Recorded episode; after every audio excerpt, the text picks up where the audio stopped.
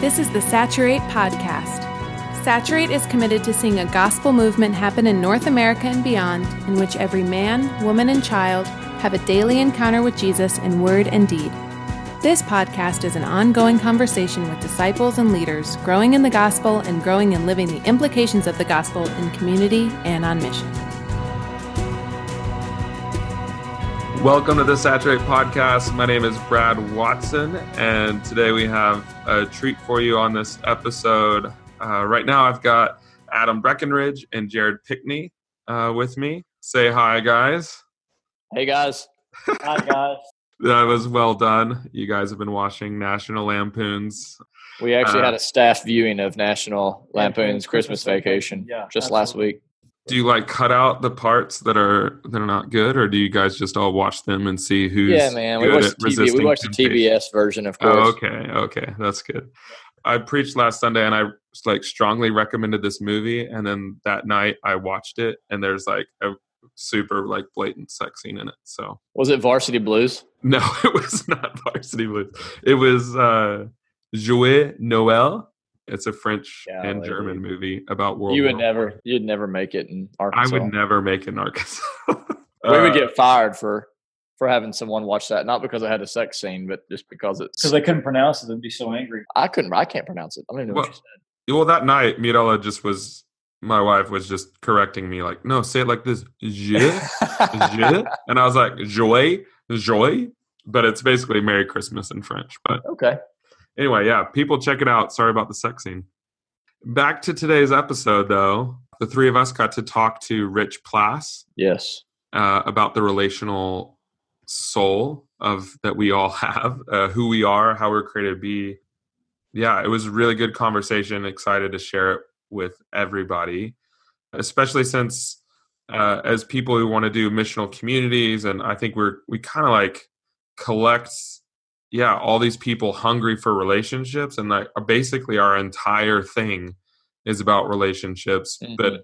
we hardly ever sort of pause and say like man what is a healthy Here's how relationship do it, how do you do that what are the things to so yeah for those about to listen, there's so much information here. And I would just say, like, the first 30 minutes is really heady and lofty. I mean, awesome, amazing, excellent Mhm. stuff. We begin to move even more towards some of the practical, and you'll find little pieces of you know practical implications here and there. But what my encouragement would be to those listening, especially if you have a brain like mine and you want something that's more like cookies on the bottom shelf, like listen to this Mhm. prayerfully. Take notes if you can. If you can't, that's fine. But then, like, begin to wrestle through this. Like, share this with your staff, share it with your other MC leaders, and begin to process this like out loud. Like, take a couple lunches or dinners or training sessions, whatever. You really begin to think through, like, man, yeah, how are we doing in this area as far as relationships go? So, I think a lot of times we just assume, like you just said, Brad, like these things naturally happen, but as Rich Mhm. pointed out, like most of us, because of wounds that we've experienced in our life, are not great at them. yeah totally i was really encouraged too just i mean i wanted to do relationships like in that conversation i was like man i'm so excited to like relate to these people and to love the people in my missional community and to like engage them that way. It's like this odd thing when you talk about how something is hard and you talk about how it is in reality and not how it is in the ideal it kind of woos us to actually like participate in it. So i was excited. Um, anything you would add adam? I did have I did have a thought that just nothing that's worth doing is easy, Mhm. and uh, relationships would fall into that category. Um, extremely difficult, hard to do, but at the end of the day, that's really is what life is about. And it's the fundamental invitation that that Jesus extends to us is to enter into relationship with Him. And my favorite phrase that Paul uses for the gospel is the message of reconciliation, where God is bringing us back into communion with Himself and, and in peace with one another and communion with one another. And so I just think that Rich's wisdom here is something that the church really needs. I uh, really need hear this. And so very excited about this podcast.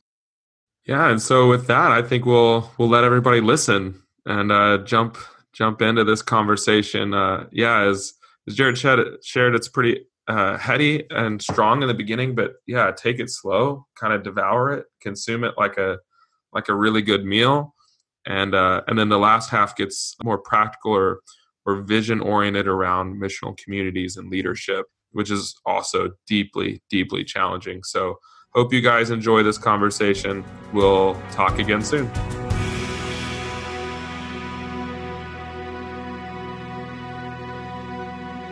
Rich, thank you so much for for joining us today.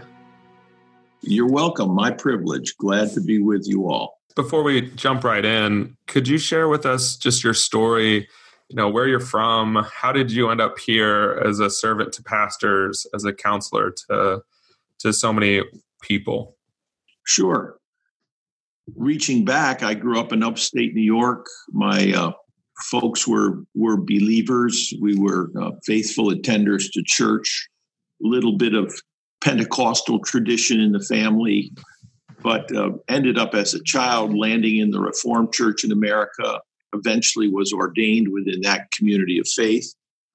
Our family was kind of middle income, I would say. My dad was an orphan and a kind of a blue collar worker. My mom was from a immigrant first generation family and um, they taught us to be responsible and to work hard. Grew up with uh, uh, four sisters, uh, made a commitment to the Lord.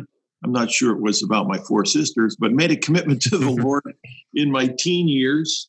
Mm. And uh, at that time, felt God was calling me into ministry. Uh, most likely, as I see it now, as I close in on age 70, uh, the fruit of my mother's prayers, I suspect. Hmm. And uh, went on to uh, college. I wasn't a very good high school student. In fact, I was told I probably should go to college, probably find a good uh, career as a some sort of electrician or plumber. But I uh, ignored that. Felt I was called to ministry. Went to college in Orange City, Iowa, Northwestern College. Made my way through there. Uh, sophomore year, read uh, Dietrich Bonhoeffer's book, The hmm. Cost hmm. of Discipleship. And that really changed the trajectory of my life in a significant way hmm. in terms of recognizing Bonhoeffer's favorite phrase there's no cheap grace. Mm-hmm. And so uh, became a, a, diligent student then, and after college went on to Gordon Conwell and uh, graduated from there in 1975. Uh, married and uh, had four girls, and uh, in the course of 25 years of pastoral ministry, uh, ended up my final pastoral work was in planting a church in the south suburbs of Chicago. Wow. And pastored that church for 25 or 19 years. Really, through that experience, a, a difficult marriage, unfortunately, that ended in divorce, and the pain of uh, that journey, as long as uh, the pain of other pastors that I worked with, I felt God was calling me into a ministry of caring for the souls of leaders and probably unconsciously seeking to care for my own soul at mm. the hmm. time. And so uh, I launched out and uh, went on to do PhD studies at Southern Seminary in pastoral counseling, and at the same time founded Crosspoint Ministry to work on my own healing and to learn, I guess, better how to heal and help help others in the journey of healing hmm. and becoming whole persons in ministry. So that's sort of how we ended up. Those were the years. of started the journey in doctoral studies in 1995 and 96, and uh, finally crammed the four years of PhD work into six. Hmm. And got myself out, and we ended up in starting Crosspoint Ministry working really at doing uh, intensives or interventions for couples that were really struggling and in trouble. Hmm. And then um, found that the journey, we could do that forever, and found that what we needed to do was to become more proactive in what was it that cultivated being a healthy person in ministry. Hmm. And we wanted to explore those sorts of realities. And we ended up really focusing on contemplative disciplines and of solitude and silence and contemplative reading of scripture and prayer as kind of essential spiritual disciplines in the fostering of a healthy soul in ministry. Um, that, in contradistinction, I think, to the tendency in the evangelical community to be an activistic community, and we're always busy building and achieving and accomplishing. And that needs to be balanced. Nothing wrong with ambition and accomplishing, but it needs to be balanced by the contemplative disciplines for the soul to stay in a healthy place. Mm-hmm. Um, and then through my doctoral studies, really began this integrative work of trying to do a soul care that is that's really Christ centered, uh, that is biblically based, and is clinically informed. Hmm. And I think those kind of three criterion guide how we go about doing our work in Crosspoint and providing coaching and care.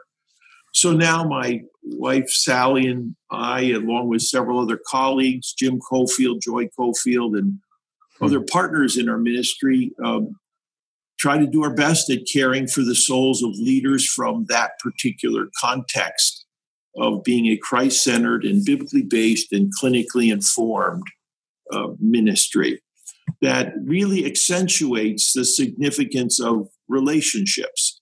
Uh, hence the book, The Relational Soul. Mm-hmm. Um, and our conviction really emerges more out of our experience than out of uh, well, it emerges probably out of experience and theological and clinical reflection. But over the years, we've been doing this now since 95 or 96. No one comes to us because they're short on biblical knowledge or theological mm. knowledge. Hmm. no one does. And yeah. person, persons come fundamentally because of troubled souls, uh, troubled souls individually or troubled relationally. Hmm. And as a result, we've attended to saying that ministry will rise and fall on the quality of our relationships. Hmm. And we also tend to say that the quality of our life is predicated on the quality of our relationships. So relationships become key for us at, at Crosspoint. That's a long, long renditions on how we got here. But go ahead, Jared. I'm sorry. No, that's fantastic. It's a great kind of segue into one of the questions I had for you, Rich. And it's around the idea of, you know, I've heard you say that we are designed for and defined by our relationships. Yes. And I was just wondering, you kind of alluded to that a little bit, but can mm-hmm. you flesh that out, uh, that, that idea for us just a little bit more? I think there's two components to that, that question. One, a biblical theological component, and the other is a clinical component. If we look at it from a biblical theological component, it, it's clear that the scripture is telling us that we're relational beings. After all, it says we're made in the image of God. Hmm. And our God is unique, a unique God, Father, Son, and Holy Spirit. He's a Trinitarian God. He dwells as one God in three distinct persons in perfect love. So our God, by essence, is a relational God. And uh, I think the theologian Grenz makes that point in his book on the nature of social God and relational self or something of that nature. Mm-hmm. But but the the point here is that because we're made in the image of God, we're made male and female, which points to our relationality as well. But when we even move from image of God thinking to the nature of the New Testament, we find Jesus, Jesus saying things like, follow me. Now, it seems to me that when Jesus is offering that personal invitation, he's inviting a relationship. Mm-hmm. And when he and when he leaves and gives us the great commandment in Matthew 22, he doesn't say the great commandment is think about God and, and think about your neighbor as you think about yourself. He says love God hmm. and love your love your neighbor as yourself. So if we're going to engage in the world of loving, which is our primary ethic in our Christian life, then it seems to me that that's all relationally focused. It's an invitation to live relationally. Mm-hmm. And, you know, Paul the Areopagus, Areopagus is, is saying, in him and through him and for him, all things exist. So we, we know this is a relational world. Uh, Colossians, Paul is making the point in him, all things hold together. There isn't any life, there isn't any form of existence unless Jesus is relationally holding it together by mm-hmm. his under his lordship and by his divine power. So theologically, we're relational beings. Uh, uh, that's our perspective from both creation and redemption. Hmm. And then if we look at it from a clinical perspective, it's quite fascinating. A uh, number of things. When a little infant shows up, their survival is dependent upon a relationship. And it's dependent upon making an, an emotional connection. Hmm. Infants have two fundamental instincts the instinct to find a set of eyes and the instinct to suck. Both of them are in service of connection. Hmm. Both of those instincts serve sustaining, obviously, physical health. But even in that act of sucking or physical health, there's this emotional connection that's being forged. And neurologically, what's being mapped in the brain is a foundational attachment pattern, hmm. a pattern of connecting that will use our whole life. And that pattern is completed, uh, some would argue, by 24 months. So we're designed both uh, by instinct and also by the nature of how the brain is seeking to be structured and ends up being structured for relational connection. One other I find very fascinating point is this notion or this the fact, not notion, it's a fact that we have mirror neurons. And mirror neurons help us to mimic and copy. And so uh, I have grandchildren, eight of them, and uh, they're wonderful people. And if you if you're around the three year olds, and the three year olds happen to be around the the nine or ten year olds, the three year olds are going to be pretty much copying what the nine and ten year olds are trying to do because of mirror neurons. Hmm. Mirror neurons are the way by which we copy others but also in a more profound sense, it's the way we internalize the presence of others. Hmm. I'm fascinated by this statement in John Coe and Todd Hall's book, Psychology in the Spirit. They talk about an infant literally borrowing the brain of their adult caregivers. So the little infant starts crying. And how is the little infant soothed? Well, the little infant is soothed not by his or her own power, or capacities, but rather in the early years by literally borrowing the brain of mom or dad who soothes and comforts them. And in that process, the infant internalizes the soothing presence and therefore establishes neurologically the capacity to self regulate and to self soothe. That's how profoundly relationally structured we are.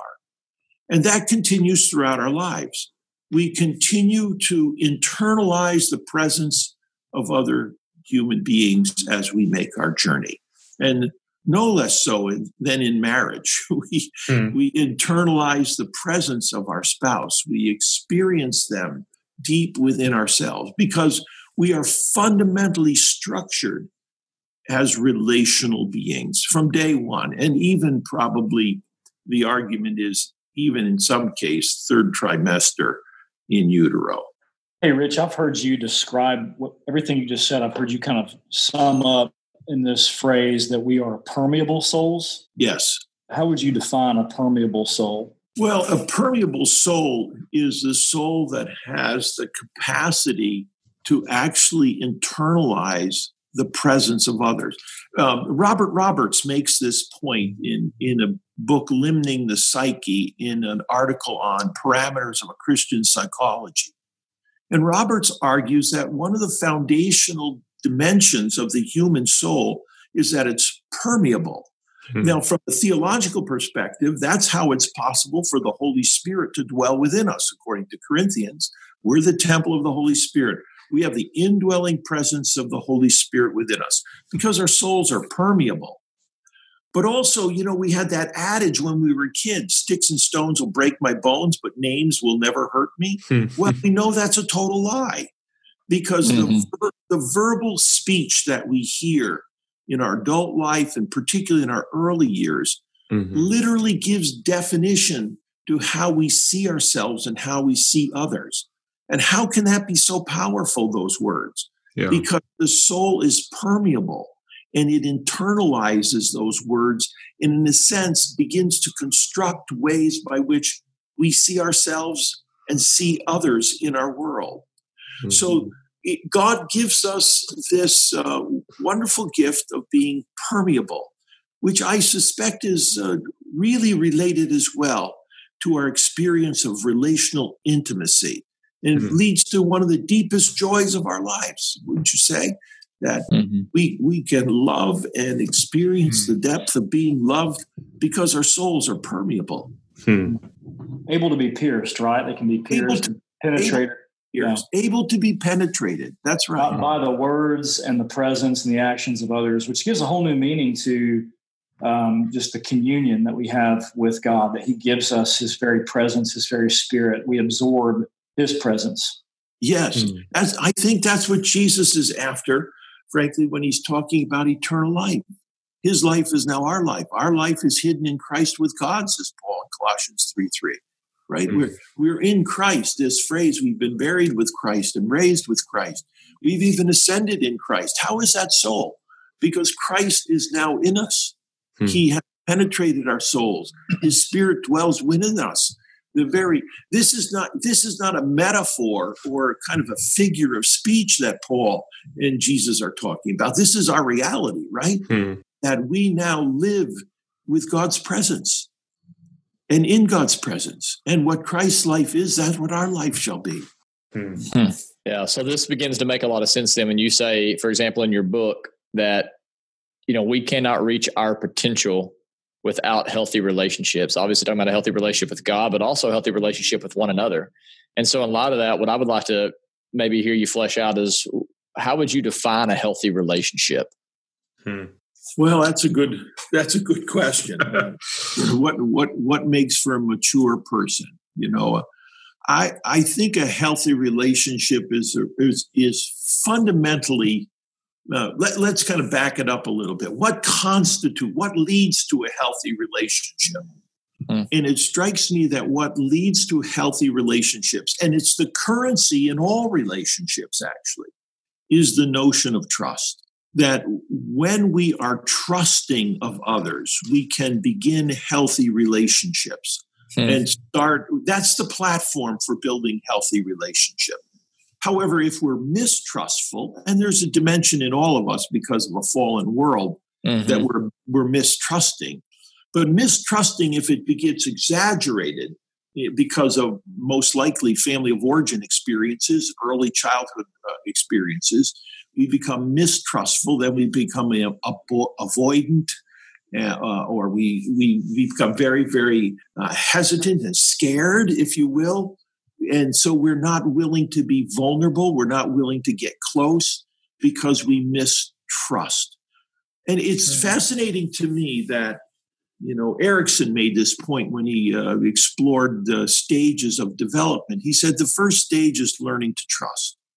And uh, we either learn to trust or mistrust. And I think that's absolutely correct. What a little infant, what a little child is learning to do is they're learning to learning to trust they're learning to trust the people closest to them or frankly mistrust them. Hmm. And it fascinates me that when when Jesus calls us into his kingdom, he says we must become like little children. And foundationally, what he invites us to do is to trust. I, I was rereading in, in John's gospel just today, uh, in John 6, where the disciples are asking Jesus, Well, well, Jesus, what's our work here? What's, what's the work of God for us? And Jesus says, Your work is to believe in me. And so he invites us into this foundational journey of trusting, which is the currency of all healthy relationships, the capacity to trust. How do we get there? Well, we get there by being in relationships, fundamentally, I think, by healthy people. But we can make effort in certain things. We can make effort by being intentionally present. We can be effort by mm-hmm. being open and receptive which pushes us and moves us beyond our defensiveness. I think we can make progress in maturity by being curious, you know, by by being open-minded and by by being willing to explore and seek to understand what someone else might be thinking or feeling, or even ask why they're thinking and feeling a certain way. So we want we want to be curious. But I think too, as I reflecting on the question, I think an essential part of creating healthy relationships is not only learning to trust, not only learning to be self giving, but also learning to be trustworthy, right? If we're trustworthy, we invite friendships We invite closeness because people will migrate towards individuals that are reliable and Mhm. dependable and trustworthy. And so that leads us into then a consideration of the virtues of our faith, right? What, what's the purpose of the virtues of our faith? That we can just end up being good boys and girls, good men and women? Or is the virt- are the virtues of the faith given in service of something? And I would propose that the virtues of our faith are really in service of connection and communion. They're in service of relational intimacy. We can trust a, an honest person. We can trust a gentle person. We feel, we feel we can be drawn close to the person who is kind and self controlled.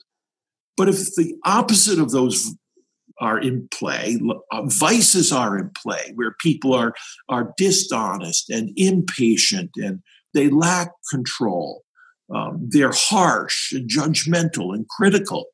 What happens? The soul shrinks back and we withdraw because of those vices. So, to foster mature relationships, to be a mature person, is to engage in those virtues as we seek to grow in the journey of being trusting persons. That's helpful. So, I guess, would you say that one of the reasons we struggle so much to have healthy relationships is because of hurt, because of past wounds we've experienced, which then broke trust and made it very, very difficult for us then to engage in healthy long-term relationship. Yeah, I would I would agree with that, Jared. I wholeheartedly. I think we underestimate the power of the early years of our lives. Hmm. And I, and I get that call calls calls us to press on, but he's he's calling us to press on in faith.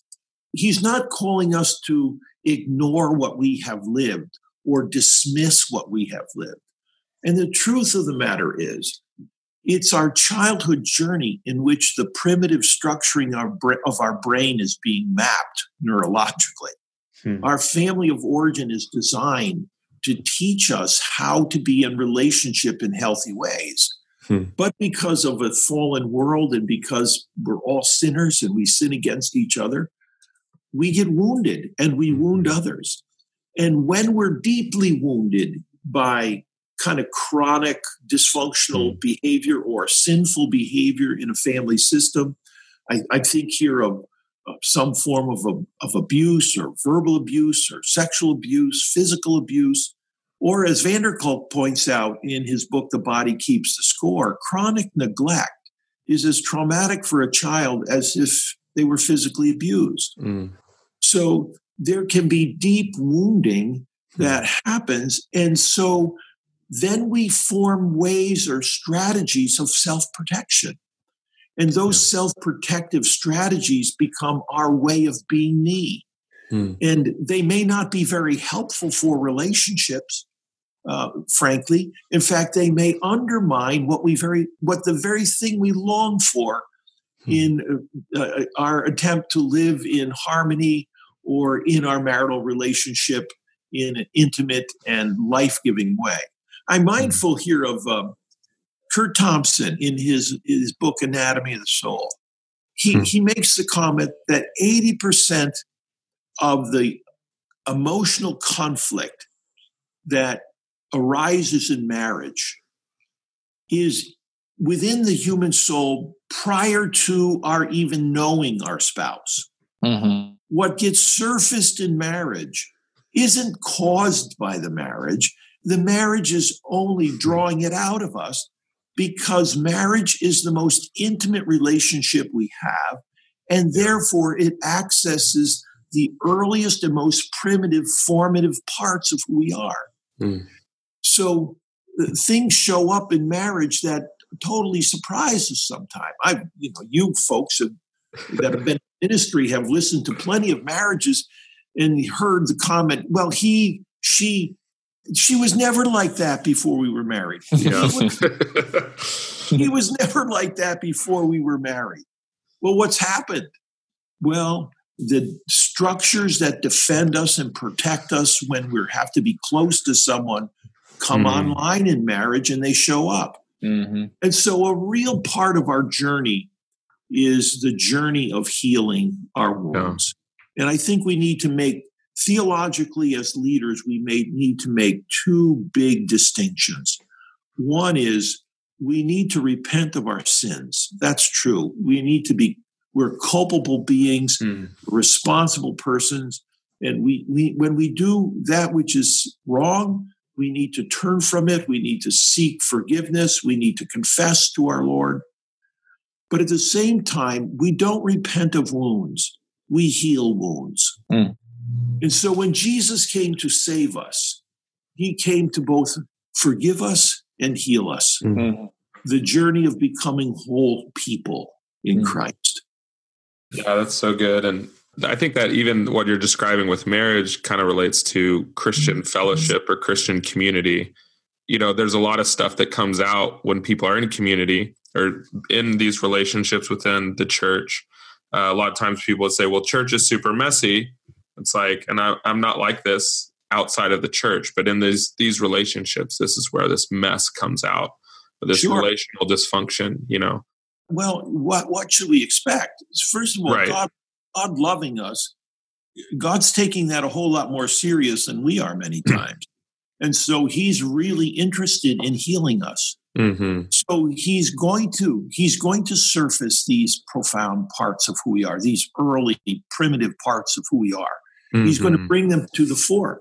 And how does he bring them to the fore? Well, he doesn't necessarily do it by us reading a book in our quiet study or in our in our family room or uh, front room uh, next to a fireplace. He does it in the matrix of relationship, right? Right. It's in the context of relationship that we begin to see our impatience, or we begin to see our critical spirit, or we begin to see right. our need to have power or to manipulate.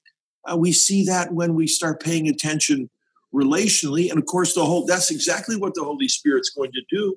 He's going to draw to our minds how we're doing relationally because he's invited us fundamentally be people who love one another, right. which is a relational journey. Yeah, you've done some of your interventions and you've cared for the souls of many leaders of the Soma family of churches. And we're all like building churches around missional communities. So you've probably, you know, heard this reality a lot too. I think, you know, what you described is some of the beauty of how we're structuring our churches around these communities. Yes. Uh, because it comes out and it kind of removes some of what we've settled for in American Christianity of let's not do the relationship stuff, let's just do a Bible study. And then that can separate us between that. We we don't have to step into that matrix as you said. But there's yeah. a lot of challenges with that too. yeah. That kind of approach to the soul makes us less present to ourselves and to others. Because when we just engage in thinking and studying, if you will, we engage left brain. Really, God wants us to be integrated persons and also rely on our right hmm. brain, which is our ability to sense and to be present to and to see holistically what's happening relationally. Hmm. So, yeah, those relationships in which we're telling our story to one another is moving us out of that heavy left brain stuff into a more holistic way of functioning neurologically and also psychologically. Yeah, which, is exciting. Yes. Uh, but it's also, you know, one of the things my wife and I have experienced a lot is that it's not just that there's difficult people, as in they they have difficult circumstances. Like here's a single mother that doesn't have like the finances, and so that's that's a, yeah. a challenge. Or we have a refugee family that we're trying to uh, care for and they don't speak English, and that's a challenge. Most of the, the mess is actually relationally immature people. In fact, something we observe, my wife and I, is that leading in a sort of an attractional church, as you were just, just describing, of like, oh, let's just focus on the knowledge, let's turn off the relational piece. You know, what people consume is if you're a leader, they consume your talents or your skills. Like, yeah i like brad he's good at preaching and talking and he you know i i, I just want that i just want his personality yeah. but then when you really lead a decentralized kind of community based church people aren't consuming your skills or talents they're com- they're consuming you uh, even what you talked about earlier if, if you're a healthy person you know people are going to be attracted to having relationship with you Yes. So I wonder, like, what wisdom do you have for that, or even some of the other challenges you've probably seen as Yeah. you've worked with us? Yeah, well, one of the things, one of the distinctions, or one of the ways of approaching relationship, we keep in mind a number of things. One of them that I tend want to keep in mind is I tend to think in terms of capacity. What is this person's capacity? And their story will tell me a lot of that. Hmm. Because one of the things when we start talking about relationships and start talking about the New Testament and start uh, understanding of community is that I think we can end up with idealized notions. I believe a lot of what Paul was pointing to was kind of an eschatological reality of community. This is the ideal that God has called us to. You know, Mhm. he- he's called us to, to this reality. But you only have to read First and Second Corinthians to get a real dose of moving beyond idealism to reality. And Yeah. that that's more the tenor and the texture of the church. So so we show up with persons that have limited capacities in many ways uh, because of what they what they've lived in childhood in terms of their ability to do relationships well and they're deeply injured and uh, many times certain aspects psychological Mhm. structures haven't been developed well. They may not, for instance, be able to manage their emotional outbursts well or manage their impulses well. They may have very poor boundaries. Uh, you've invited me into a relationship of loving and yeah, I they don't think in terms of giving, they think in terms of their needing to receive being loved. Mhm. I think the challenge when we're talking about community is we really need to make sure we're growing and becoming healthy human beings. Uh, and again, there's where I want to challenge the leaders to be self aware, to understand their own story, to understand their own limitations, to be realistic about their limitations. Because we're not Jesus, we're not God, we're human beings and we Hmm. have real limits. And frankly, we can only hold so much emotionally. Yeah. We need to be able to stay differentiated emotionally in relationship with others. We need to remember that when we're in community, that each person has to be responsible for their own maturation and growth. Mhm. We can't take that on and make their growth my fundamental responsibility Hmm. Yeah. here to care, to support, to nurture, to guide, but I'm not I'm not able to do their work for them. And some people will be willing to do work. Other people maybe maybe for a time, but maybe not that seriously. There's all sorts of varieties that we have. But I think we need to be realistic about what we're expecting when we talk about community. And Yeah. we need to be doing our own work. We need to make sure we're healthy relationally, and we need to make sure we're maintaining boundaries and staying emotionally differentiated, encouraging Yes. people to be responsible for their own souls. Yeah.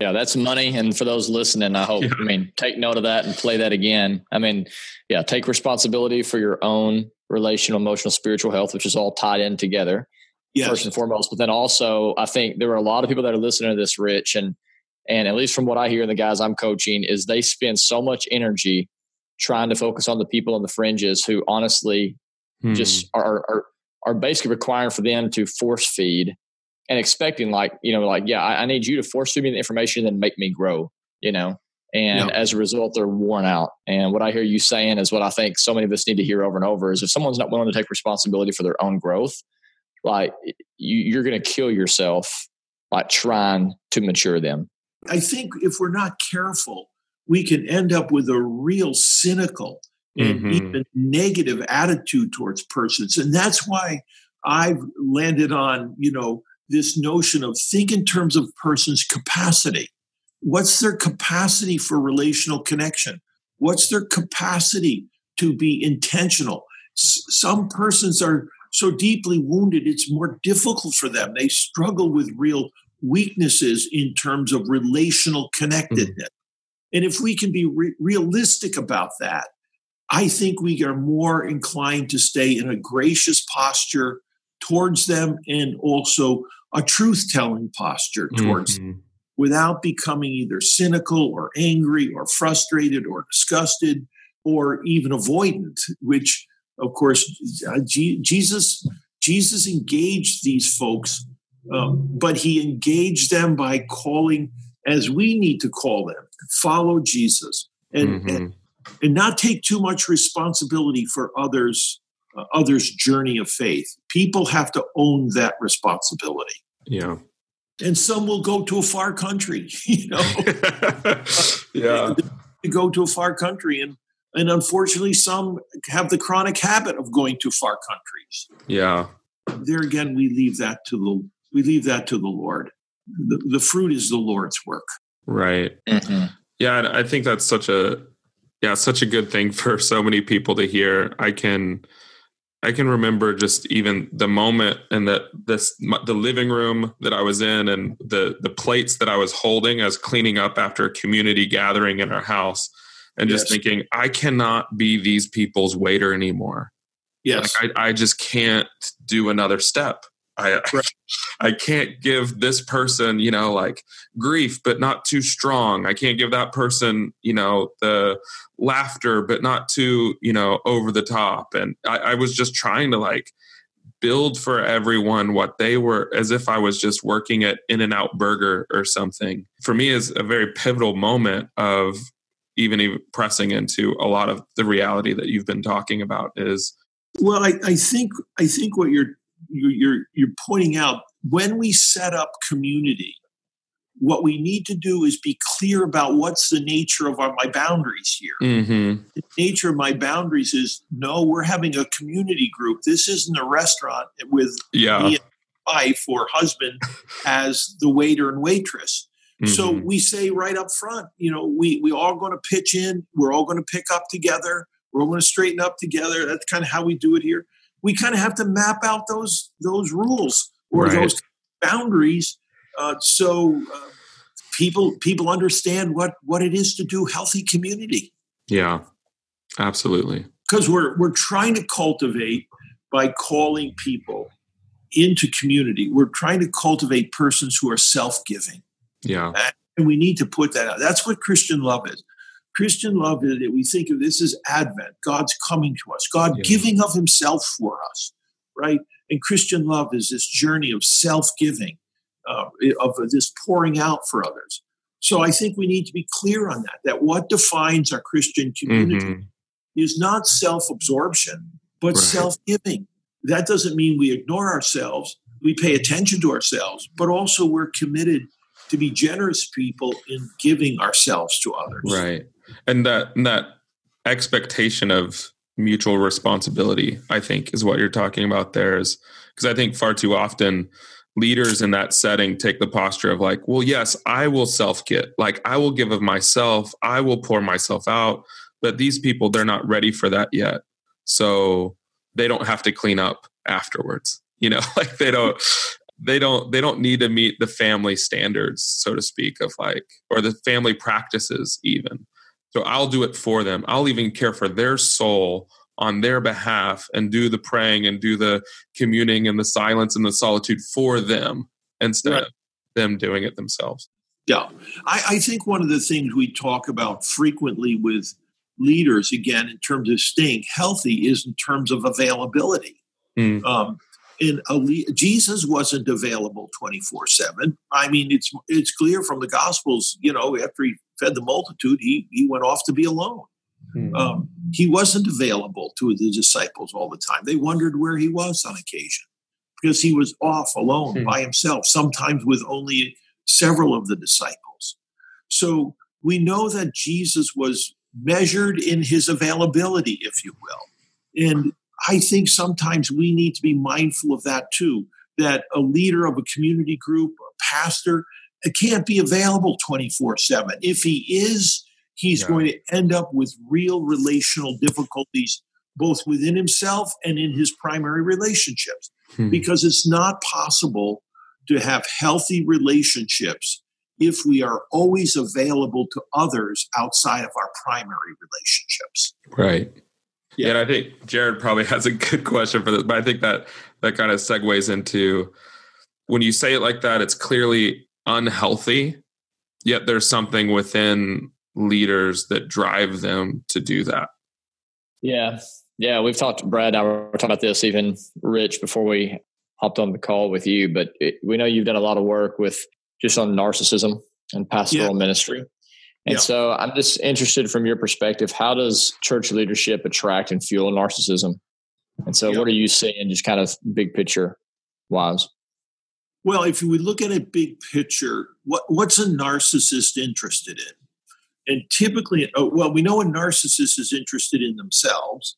and, and we know that clergy typically score higher on narcissistic scales than the, the cultural mean, the average person in the culture. But narcissists are interested in power, position, and fame. Hmm. You know, they're, hmm. interested in those. They're interested in being the center of attention. The, there's this old adage, you know, what's a nar- who's a narcissist? And the adage is that uh, the narcissist is the person who's the corpse at every funeral and the bride at every wedding. There's not any pastors that struggle with that, are there, Rich? They they are the center of attention. So you see pastoral ministry and even community group or community group leadership makes can make you the center of attention, and narcissists are drawn to that, and they're drawn to kind of that position of power and control and uh, they like to receive the praise and the and if not praise the attention that they receive when they stand up in front of other people and the kind of uh, social notoriety that persons will have when they're in a leadership position as a pastor or community group leader in a in a church community in a neighborhood in a in a town village city narcissists are are attracted to those places where they can be recognized, affirmed, acknowledged, and where they can exercise control and where they can exercise power and they can receive the adulation of others. If they're savvy, they can be very relationally manipulative to engender those sorts of responses of, of adulation and praise and thanksgiving. They're kind of they're kind of adored, and that that fits the need of the narcissist to have their egos kind of inflated. Uh, it fills the need for a sense of grandiosity. The challenge is that the typical narcissist is not very empathic. Because they are not very empathic, their relational manipulation usually exposes them now, it may take a decade or so, hmm. but eventually it will expose them. And when it exposes them, it usually is not pretty, usually the beginning of the end of that community. Hmm. Because the narcissist, you see, has built the community around him or herself. And they've been overly dependent on that community. Hmm. And so if the community ends up feeling uh, manipulated and used, which they eventually will, then the narcissist in the exercise of their power will tend to get angry and rage mm. at various dimensions of the community and that really signals the beginning of the end mm. and there's so much good information that you've given us rich and i want to be sensitive to your time and i'd like to just maybe a couple more questions that uh, for you to answer and just to get super practical when it comes to to leadership you know there's a lot of the people that are listening to this, the reason they're listening is because they want to devote their lives to making disciples. And so they feel very strongly about engaging in the mission of God. And they believe that relationships is a key part of that. And so it's one of the reasons we wanted to have you on. And, and I'm just interested um, from your perspective, what's one thing you'd want to say to the leaders who are listening to this, who long to make disciples in a North American context? Yeah. Mm-hmm. Good, really, really good question. I'm really convinced that the evangelical witness of the church in the 21st century in the Western world will be a relational witness mm. because there are going to be persons, many, many persons, who have no idea on hmm. how to do relationships so that their lives feel in some measure fulfilled and they have a sense that they're thriving. Mm-hmm. And while the gospel is shall ever be true, and the truth of the gospel shall ever frame and shape Christendom, Orthodox Christianity, the truth of the matter is our apologetic is not going to be the compelling expression of ideas as much as it's going to be the quality of our relationships as the people of God. Mm, and so I good. exactly what Jesus was getting after when he said, You'll know my disciples by their love for one another. Yes. He did not say, You will know my disciples by their theological acumen. he didn't say that. And so he pushes us to this relational witness, if you will, as a community of faith. And so to do that well, I think a leader again i'm i'm we're all for i love reading theology i love god's word i want to grow in it i want to immerse myself in it i want to hear the voice of god on a regular basis i want to submit myself to my pastor's preaching of god's word. I want all of that for my soul and for my wife and for my family. I want all of that. But i also have to have the realization i must really come to know myself so that I am an integrated and whole person. Hmm. That I'm not dismissing parts of my life where I've been wounded and injured, where I'm not neglecting pieces of me and pretending I can ignore them, that I can dabble over here or dabble over there in untoward literature or a material that is I know isn't helpful, but rather God's calling me into kind of a a way of being that's fully integrated. Uh, I, I, think holiness is a, is a life not just of moral goodness, but it's also a psychological integration where hmm. I'm not living from parts, but I'm living holistically, and all of me comes before the Lord. Hmm. I, I think for leaders to to be that kind of disciple maker, if you will, to be that kind of man or woman who leads out with the presence of Christ in their lives.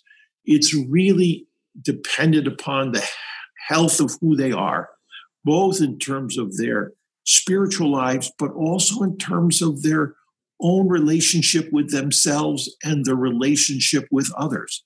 Hmm. That they are growing in who they are and how they understand themselves, but also maturing in the depth of their relationships with their spouse, with their children, grandchildren, friends, and even parishioners to the extent that they they have they're capable of doing it in light of the, the limits that ministry places on us.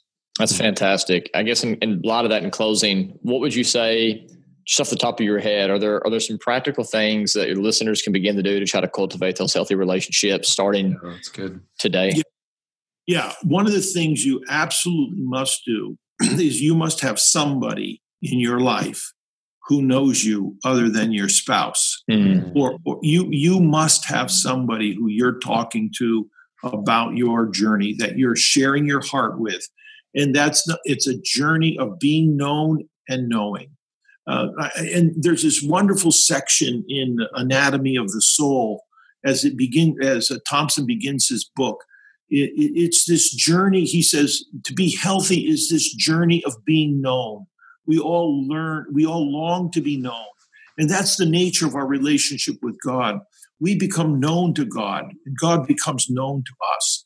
And in that we can become healthy people. And so persons need a friend where they can be known to one another. And it's not just accountability but it's really a learning to do intimacy and connection with another human, human being by sharing our sharing our hearts and i think to the practice of these contemplative disciplines we mm-hmm.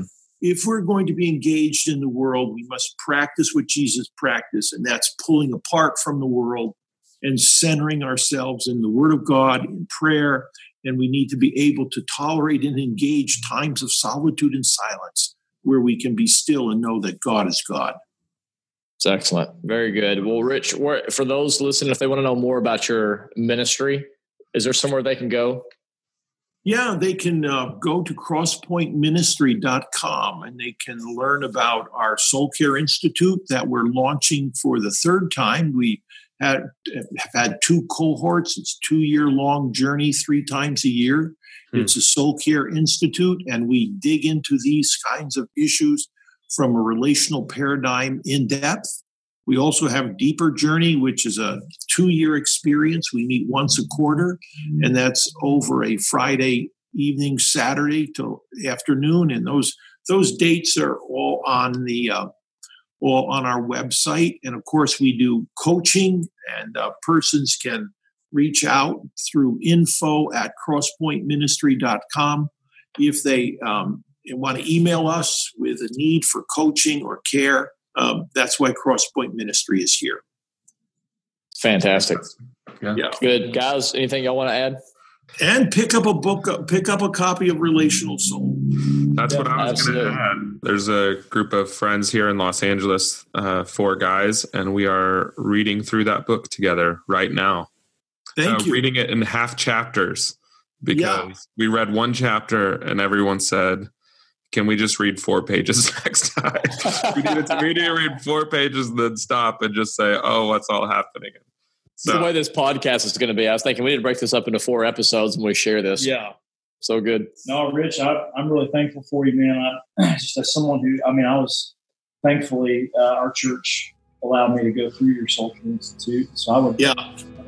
Yeah, if you want to know about the nature of Soul Care Institute, call Adam Breckenridge. Reach That's out to right. Adam. Adam went. His cell phone number is. Rich, thanks for your time, man. We really appreciate you. You're welcome. It's my privilege, guys. God bless you all. Yep. God bless you, brother. Today's podcast was edited by Ben Fort, and our theme music is written and performed by the band Mopac. Saturate's hope is to see one missional community for every 1,000 people in every city as we see the glory of God fill every person, every place, and every church.